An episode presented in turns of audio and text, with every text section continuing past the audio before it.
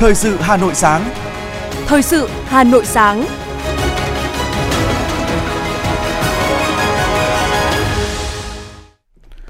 Bảo Nhật và Hồng Hạnh xin được đồng hành cùng quý vị thính giả trong 30 phút của chương trình Thời sự sáng ngày hôm nay, thứ ba, ngày 7 tháng 2 năm 2023. Chương trình có những nội dung chính sau đây.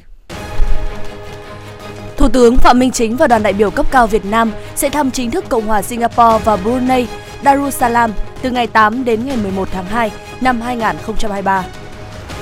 Hà Nội hơn 4.200 tân binh lên đường nhập ngũ theo tiếng gọi non sông. Ngân hàng Nhà nước tổ chức cuộc họp với một số tổ chức tín dụng để nghe báo cáo về tình hình cho vay bất động sản. Lễ hội Xuân Hồng hiến máu đầu xuân nhân lên hạnh phúc. Phần tin thế giới có những thông tin động đất kinh hoàng ở Thổ Nhĩ Kỳ, con số thương vong còn tiếp tục tăng. Đại sứ quán Việt Nam tại Thổ Nhĩ Kỳ nhanh chóng tìm hiểu thông tin để bảo hộ công dân Việt Nam. Chính phủ Nhật Bản sẽ bổ nhiệm thống đốc mới của Ngân hàng Trung ương nước này vào ngày 10 tháng 2 tới. Sau đây là nội dung chi tiết. Thưa quý vị, nhận lời mời của Thủ tướng nước Cộng hòa Singapore Lý Hiển Long và Quốc vương Brunei Darussalam Huntan Haji Hassaman Bulkia, Thủ tướng Chính phủ Phạm Minh Chính và phu nhân cùng đoàn đại biểu cấp cao nước Cộng hòa xã hội chủ nghĩa Việt Nam sẽ thăm chính thức nước Cộng hòa Singapore và Brunei Darussalam từ ngày 8 đến ngày 11 tháng 2 năm 2023 thiết thực chào mừng kỷ niệm 93 năm ngày thành lập Đảng Cộng sản Việt Nam và tiếp tục thực hiện kết luận số 01 của Bộ Chính trị, thực hiện chỉ thị 05 về đẩy mạnh học tập và làm theo tư tưởng, đạo đức, phong cách Hồ Chí Minh. Tối qua, Ban Thường vụ Quận ủy Hoàn Kiếm phối hợp với Nhà hát kịch Việt Nam tổ chức chương trình sinh hoạt chính trị với chủ đề Chủ tịch Hồ Chí Minh, tên người sáng mãi. Tới dự có các đồng chí Đoàn Văn Báu, vụ trưởng vụ lý luận chính trị, Ban tuyên giáo Trung ương, đồng chí Nguyễn Văn Phong, Phó Bí thư Thành ủy Hà Nội, đồng chí Nguyễn Doãn Toàn, Ủy viên Ban Thường vụ, Trưởng ban Tuyên giáo Thành ủy và đồng chí Dương Đức Tuấn, Phó Chủ tịch Ủy ban nhân dân thành phố Hà Nội. Việc tổ chức chương trình sinh hoạt chính trị thông qua hình thức sân khấu hóa là sáng kiến của Đảng bộ quận Hoàn Kiếm nhằm đổi mới nội dung, hình thức tuyên truyền, triển khai thực hiện chỉ thị nghị quyết của Đảng, qua đó nâng cao hiệu quả công tác giáo dục chính trị tư tưởng, đồng thời tạo sự lan tỏa rộng rãi trong cán bộ, đảng viên và nhân dân củng cố niềm tin và sự nghiệp cách mạng của Đảng, góp phần xây dựng Đảng bộ quận vững mạnh, phát triển quận và thủ đô Hà Nội ngày càng văn minh, hiện đại. Chương trình sinh hoạt chuyên đề học tập và làm theo tư tưởng đạo đức phong cách Hồ Chí Minh năm 2023 gắn với thực hiện chủ đề năm của quận Hoàn Kiếm, kỷ cương, an toàn, phát triển – Thông qua hai vở kịch Bắc Hồ và mùa xuân năm ấy và vở Đoàn kết là sức mạnh, quận ủy Hoàn Kiếm mong muốn sẽ truyền tải được tới các đại biểu tham dự hình ảnh về vị lãnh tụ kính yêu của dân tộc Việt Nam, Chủ tịch Hồ Chí Minh, danh nhân văn hóa kiệt xuất thế giới, người đã hiến dâng chọn cuộc đời của mình vì độc lập, dân tộc, tự do, hạnh phúc của nhân dân. Với tình cảm kính yêu vô hạn và đời đời nhớ ơn công lao vĩ đại của Chủ tịch Hồ Chí Minh, trong những năm qua, Đảng bộ, chính quyền và nhân dân quận Hoàn Kiếm đã luôn chủ động, sáng tạo, tiếp tục đẩy mạnh học tập và làm theo tư tưởng, đạo đức, phong cách Hồ Chí Minh vào từng nhiệm vụ chính trị của quận. Ban chấp hành Đảng bộ quận đã xây dựng chương trình số 01 về công tác xây dựng Đảng, xây dựng hệ thống chính trị quận vững mạnh và cụ thể hóa bằng các đề án để triển khai thực hiện. Hôm qua ngày 6 tháng 2, 30 quận, huyện, thị xã của thành phố Hà Nội đồng loạt tổ chức lễ giao nhận công dân nhập ngũ năm 2023 các đồng chí lãnh đạo thành ủy, hội đồng nhân dân, ủy ban nhân dân, ủy ban mặt trận tổ quốc Việt Nam thành phố đã về dự tặng hoa chúc mừng các tân binh. Theo thông tin từ Bộ Tư lệnh Thủ đô, trong năm 2023, Hà Nội có 4.240 tân binh lên đường nhập ngũ, trong đó có 3.500 công dân nhập ngũ quân đội với 6 đảng viên, 1.393 công dân trong đối tượng đảng. Hai tân binh là cán bộ công chức, viên chức, trình độ đại học là 408, cao đẳng là 329, trung cấp là 90 tân binh và 740 công dân thực hiện nghĩa vụ tham gia công an nhân dân. Trong không khí trang nghiêm và rất đỗi tự hào của ngày hội, các tân binh đã thể hiện quyết tâm học tập, rèn luyện, sẵn sàng nhận và hoàn thành tốt nhiệm vụ được giao, cống hiến sức trẻ để xây dựng và bảo vệ Tổ quốc.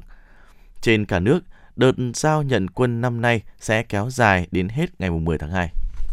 Chuyển sang những thông tin khác, Thưa quý vị, Ủy ban nhân dân thành phố Hà Nội vừa ban hành văn bản số 273 về việc kéo dài thời gian thực hiện và giải ngân kế hoạch đầu tư công năm 2022 sang năm 2023.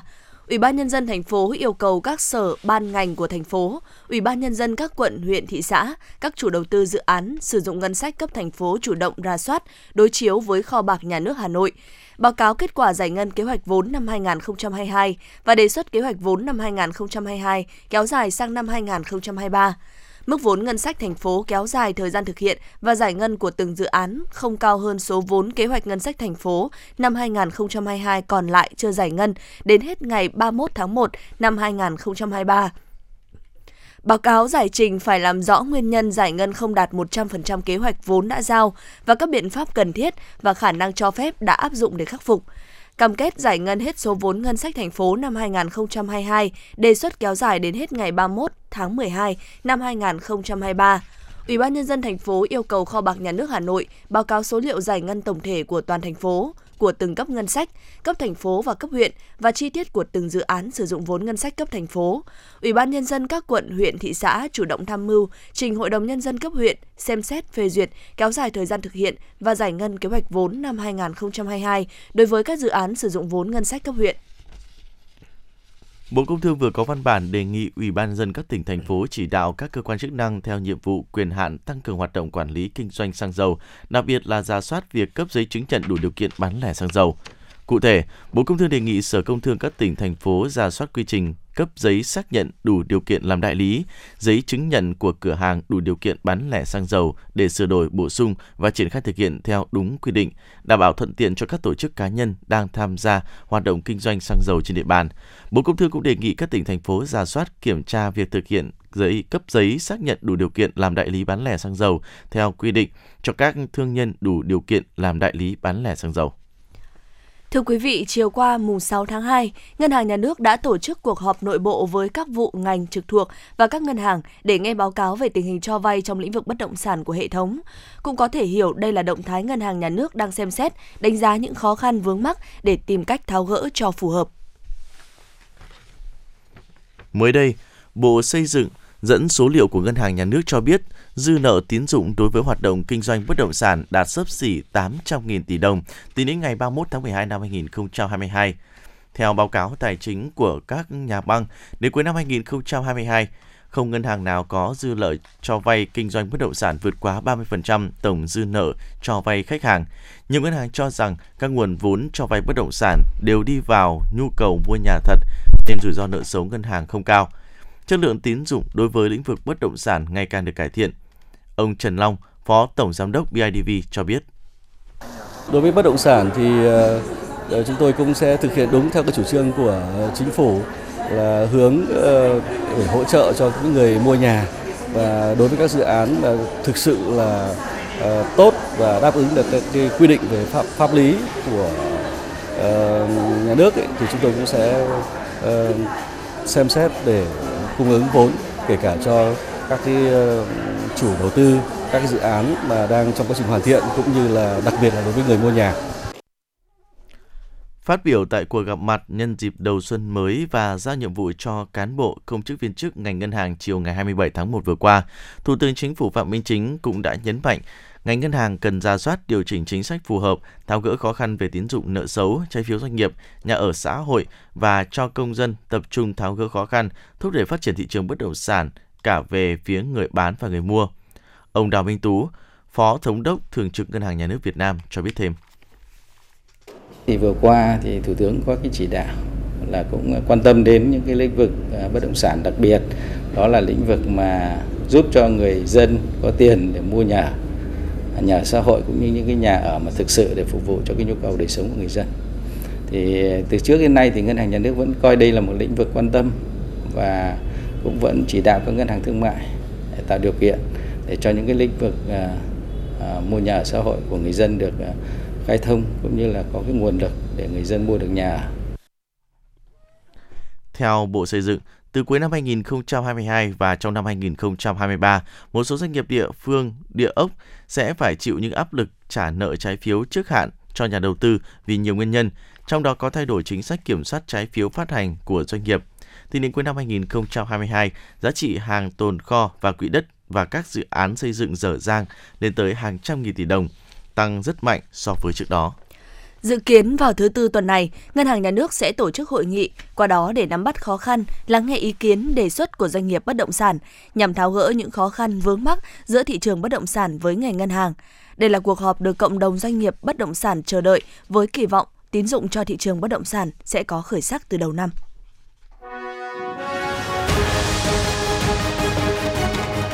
Thời sự Hà Nội, nhanh, chính xác, tương tác cao. Thời sự Hà Nội, nhanh, chính xác, tương tác cao.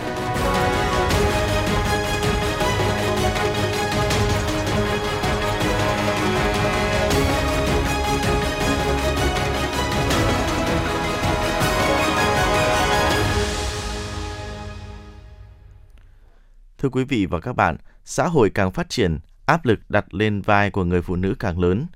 Nhưng dù ở cương vị nào, lĩnh vực nào, chúng ta đều bắt gặp những tấm gương phụ nữ vươn lên và làm thủ chủ lĩnh vực mà mình đã lựa chọn. Trong lĩnh vực nông nghiệp, Hà Nội cũng ghi nhận nhiều nữ doanh nhân rất thành công, góp phần cùng tạo dựng thành tích chung cho ngành nông nghiệp thủ đô. Tốt nghiệp chuyên ngành luật nhưng quyết tâm chinh phục giấc mơ dược liệu đã thôi thúc chị Nguyễn Thanh Tuyền, giám đốc hợp tác xã bảo tồn và phát triển dược liệu Sóc Sơn, biến 25 ha đất sỏi đá trải dài tại hai xã Bắc Sơn và Xuân Giang thành vựa dược liệu hữu cơ lớn nhất trong vùng. Với những loại cây chủ lực là cây trà hoa vàng Hakoda, kim ngân, thìa canh, dâu mèo, khôi tía, bán chỉ liền và cắt cánh, khu vườn dược liệu cứ thế lớn dần.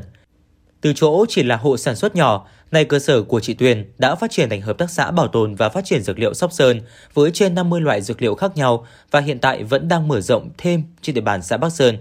Mô hình này đã đem lại hiệu quả kinh tế cao, góp phần vào sự phát triển kinh tế của địa phương. Bà Nguyễn Thanh Tuyền, giám đốc hợp tác xã bảo tồn và phát triển dược liệu Sóc Sơn cho biết. Từ cái những cái việc à, việc đầu tiên của mình là yêu thiên nhiên cây cỏ rồi thấy là nó có cái cái công dụng chữa bệnh rất tốt, giá trị của nó không được đặt đúng chỗ và từ đó thì mình đi nghiên cứu sâu rồi tìm hiểu từng vùng thổ nhưỡng để thích hợp với từng loại dược liệu rồi sau sau khi trồng thì cũng đưa đi nghiên cứu theo cái quá dược để xem có đủ cái theo dược điển hay không. Dù chưa từng học qua trường lớp hội họa, nhưng với niềm đam mê, tình yêu nghệ thuật cùng đôi bàn tay khéo léo, chị Nguyễn Thị Vân, chủ cơ sở sản xuất tranh gạo tại huyện Sóc Sơn, đã thổi hồn vào từng hạt gạo, tạo nên những tác phẩm độc đáo, tinh xảo, ngợi ca nét đẹp quê hương đất nước, con người Việt Nam. Từ hạt gạo quê hương, những bức tranh gạo đầy màu sắc đã ra đời. Đam mê cái đẹp, cái lạ của hồn quê Việt Nam, chị Vân đã tạo cho mình được một lối đi riêng. Chị Nguyễn Thị Vân, chủ cơ sở sản xuất tranh gạo Vân Quân cho biết. Mình có dự kiến là, là có thể là mình sẽ thứ nhất là mình mình sẽ luôn luôn để mà thiết kế về mẫu mã, mẫu mã cũng như là về các cái um, uh,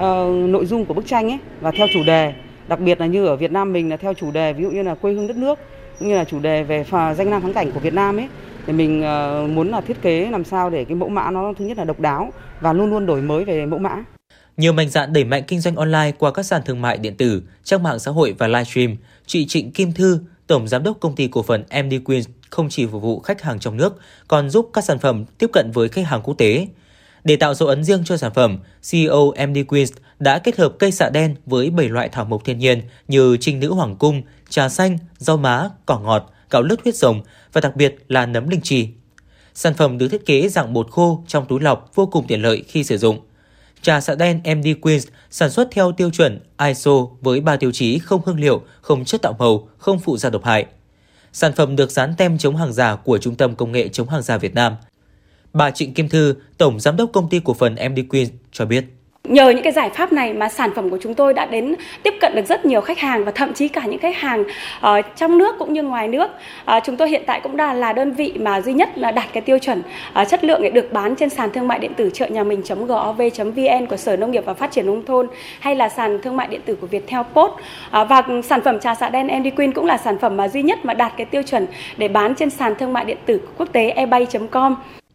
Năm 2023 này, nông nghiệp của thủ đô đối mặt với nhiều khó khăn. Tuy nhiên, với quyết tâm của toàn ngành, sự tham gia không mệt mỏi của những người nông dân dám nghĩ dám làm, cùng sự vào cuộc của những doanh nghiệp đầu tàu gương mẫu, đặc biệt là những người phụ nữ chịu thương chịu khó, nền nông nghiệp của Hà Nội sẽ tiếp tục chinh phục những đỉnh cao mới. Tiếp tục là phần tin. Thưa quý vị, ngày 6 tháng 2 là ngày thứ 6 trong đợt sản nước 8 ngày phục vụ gieo cấy vụ đông xuân khu vực miền Bắc. Đến thời điểm này, diện tích đã lấy nước đạt hơn 430.000 ha, tương đương khoảng 86% diện tích. Nhiều địa phương lấy nước ở mức cao nhưng vẫn còn một số nơi lấy nước thấp. Các địa phương như Hà Nam, Thái Bình, Nam Định, Ninh Bình, Phú Thọ, Hải Dương, Hải Phòng, Bắc Ninh lấy nước đạt mức từ 95 đến 100%, còn Hà Nội và Hưng Yên lấy nước đạt thấp mới được hơn 60% diện tích. Đáng chú ý, đây là đợt xả nước cuối từ các hồ chứa trong năm nay. Các địa phương cần tận dụng hiệu quả nguồn nước này để tiết kiệm cho mùa khô năm nay. Chiều qua, đoàn công tác của Bộ Nông nghiệp và Phát triển Nông thôn do Thứ trưởng Nguyễn Hoàng Hiệp làm trưởng đoàn đã đến kiểm tra công tác chuẩn bị lấy nước phục vụ sản xuất vụ lúa xuân 2023 tại Hà Nội.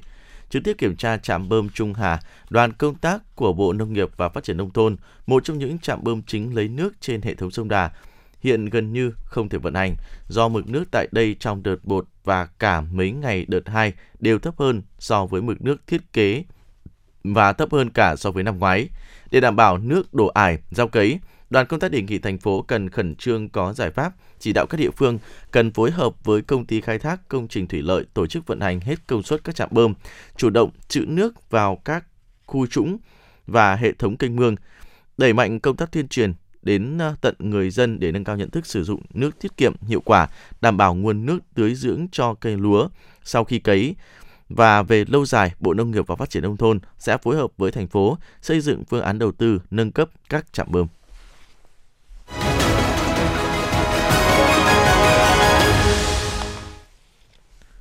Thưa quý vị và các bạn, khác với hàng nghìn lễ hội xuân đầu xuân diễn ra trên cả nước, Xuân Hồng là lễ hội duy nhất mà những người đến tham dự không mong điều gì cho bản thân mình mà đến để trao tặng những món quà sự sống. Với thông điệp hiến máu đầu xuân nhân lên hạnh phúc. Lễ hội Xuân Hồng 2023 được tổ chức tại nhiều địa điểm trên địa bàn thành phố, dự kiến tiếp cận tối thiểu 30.000 người, thu hút khoảng 10.000 người tới tham gia hiến máu và tiếp nhận 8.000 đơn vị máu.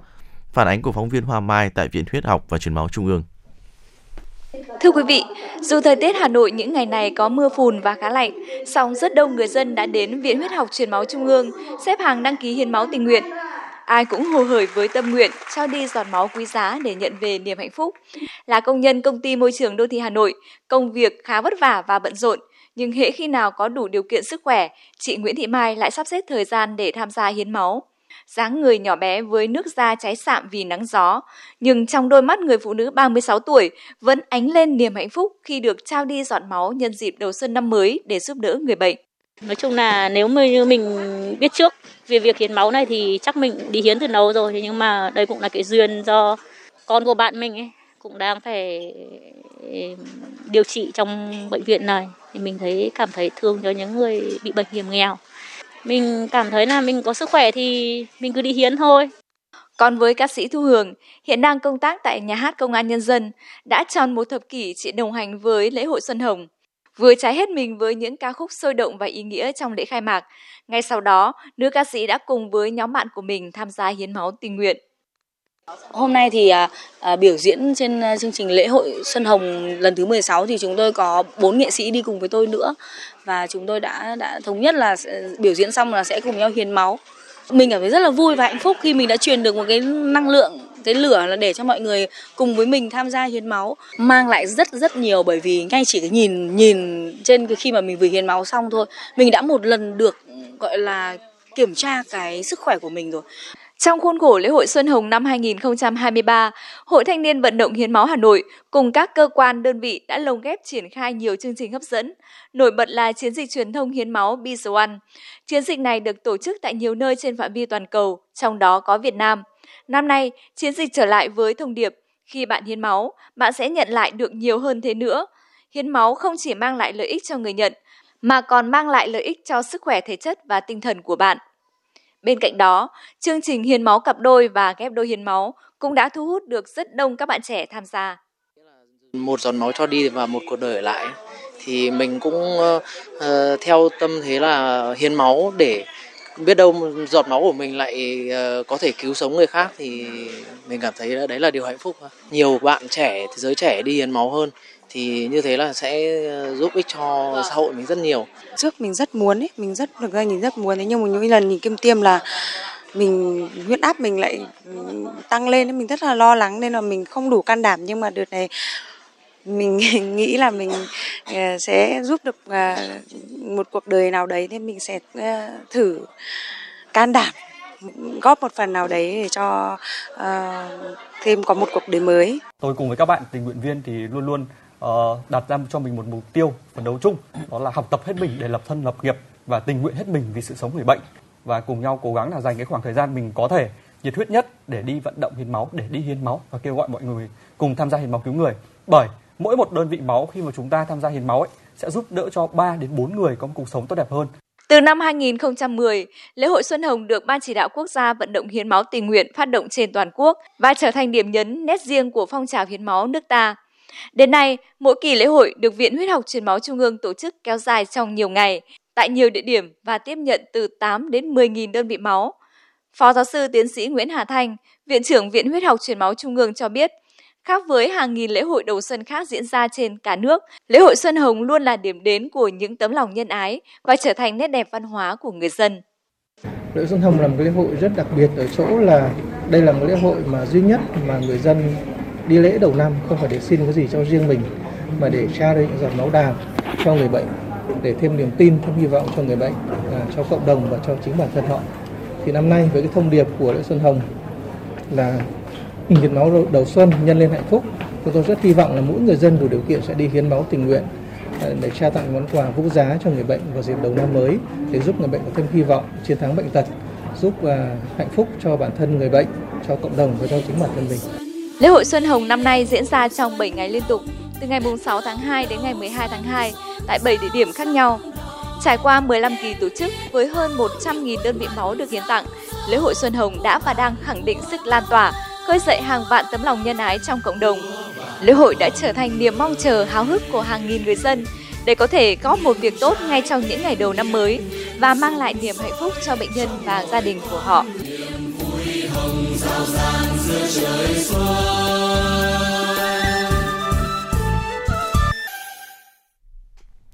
Tiếp tục là phần tin. Thưa quý vị, tin từ Trung tâm Kiểm soát Bệnh tật Hà Nội CDC trong tuần này, từ ngày 27 tháng 1 đến ngày 3 tháng 2, trên địa bàn thành phố Hà Nội ghi nhận 25 ca mắc sốt xuất huyết, tăng 22 trường hợp so với tuần trước. Như vậy, cộng dồn từ đầu năm 2023 đến nay, Hà Nội ghi nhận 88 ca mắc sốt xuất huyết, tăng 9,7 lần so với cùng kỳ năm 2022, không ghi nhận ca tử vong. Bệnh nhân phân bổ tại các à, 22 trên 30 quận huyện thị xã, 66 trên 579 xã phường thị trấn. Dự báo trong thời gian tới, có thể vẫn sẽ ghi nhận bệnh nhân tại các quận, huyện, thị xã. Theo báo cáo của các chuyên gia y tế, trong mùa nồm ẩm, mũi vằn, vật trung gian truyền bệnh sốt xuất huyết dễ sinh sôi nảy nở. Do đó, người dân không được chủ quan mà cần tiếp tục nâng cao ý thức của bản thân đối với cộng đồng, chấp hành nghiêm các biện pháp phòng chống dịch.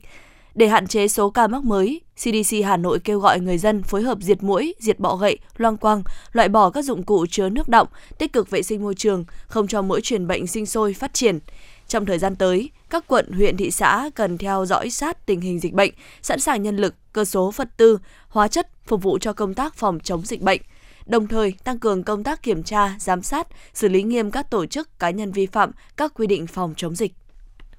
Vào dạng sáng qua, cư dân tầng 26 một khu đô thị trên địa bàn huyện Gia Lâm, Hà Nội báo có cư dân tự tử trong căn hộ. Nhận được thông tin thì cơ quan chức năng đã có mặt phát hiện một nam giới đã tử vong trong phòng ngủ. Qua trao đổi với chủ hộ được biết là nạn nhân là khách thuê căn hộ trên, sinh năm 1964, quốc tịch Hàn Quốc. Đến khoảng 4 giờ 38 phút cùng ngày, cơ quan chức năng đã hoàn tất các thủ tục liên quan và tiếp tục làm rõ nguyên nhân. Hiện các vụ việc đang được công an huyện Gia Lâm tiếp tục xử lý. Qua vụ việc trên thì cơ quan công an cảnh báo những chủ căn hộ cho thuê cần thường xuyên thông tin liên lạc với khách thuê, luôn có sẵn những thông tin liên quan để phối hợp ngăn chặn những hành vi nằm ngoài tầm kiểm soát.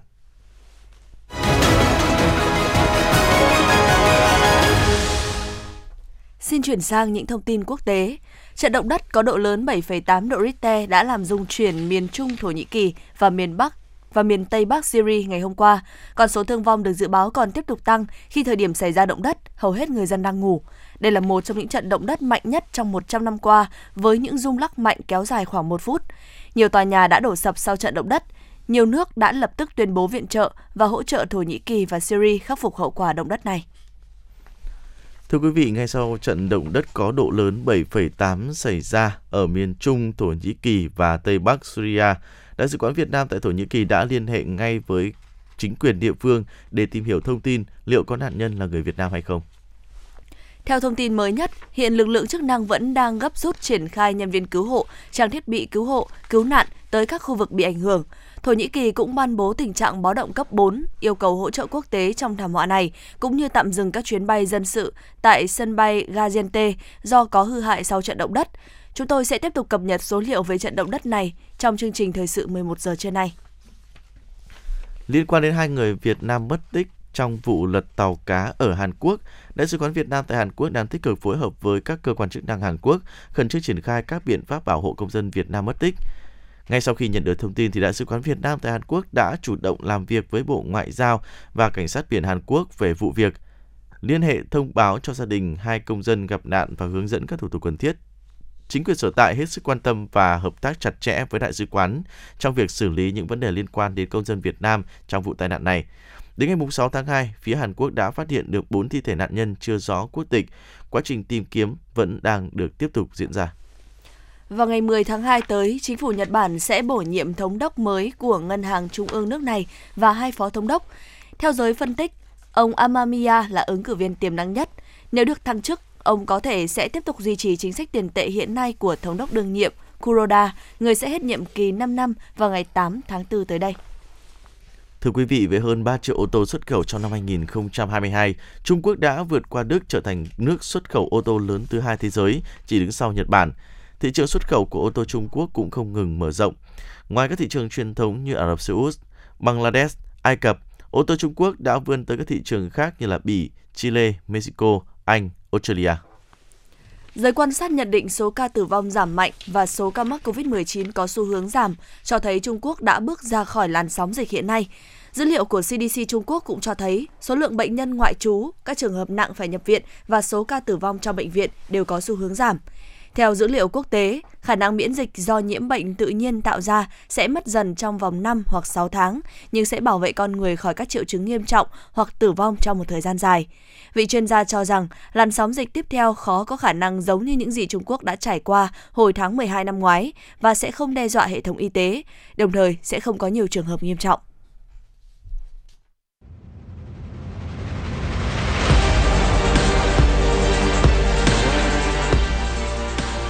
Bản tin thể thao Bản tin thể thao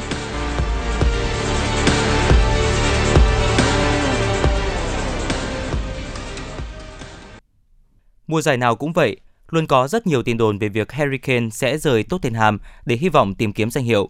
Vậy nhưng anh vẫn ở đó, đóng góp lớn vào lối chơi và liên tiếp tạo nên kỷ lục.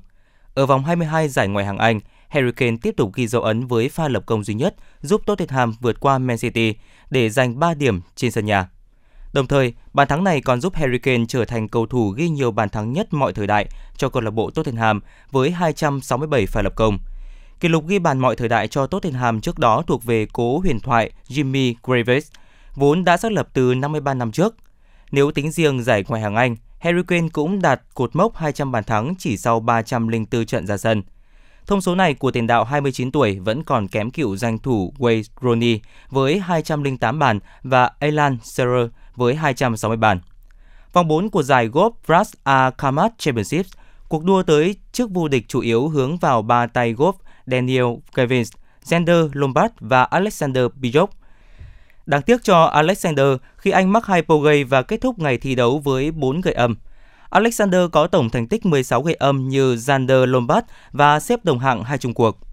Tay gốc người Nam Phi cũng để lại sự tiếc nuối khi có 16 gậy âm sau 3 vòng, nhưng chỉ hòa pa với một eagle, 4 birdie, nhưng mắc tới 6 bogey ở vòng 4. Daniel Gavin cũng mắc một double bogey ở hố 18 3 năm, 3 bogey nhưng tổng thể lại là có tới 8 birdie. Cú bứt phá ở ngày thi đấu cuối cùng giúp tay gốc người Anh Daniel Gavins giành chức vô địch 17 gậy âm. Đây cũng là danh hiệu DP World Tour thứ hai trong sự nghiệp của Daniel Gavins.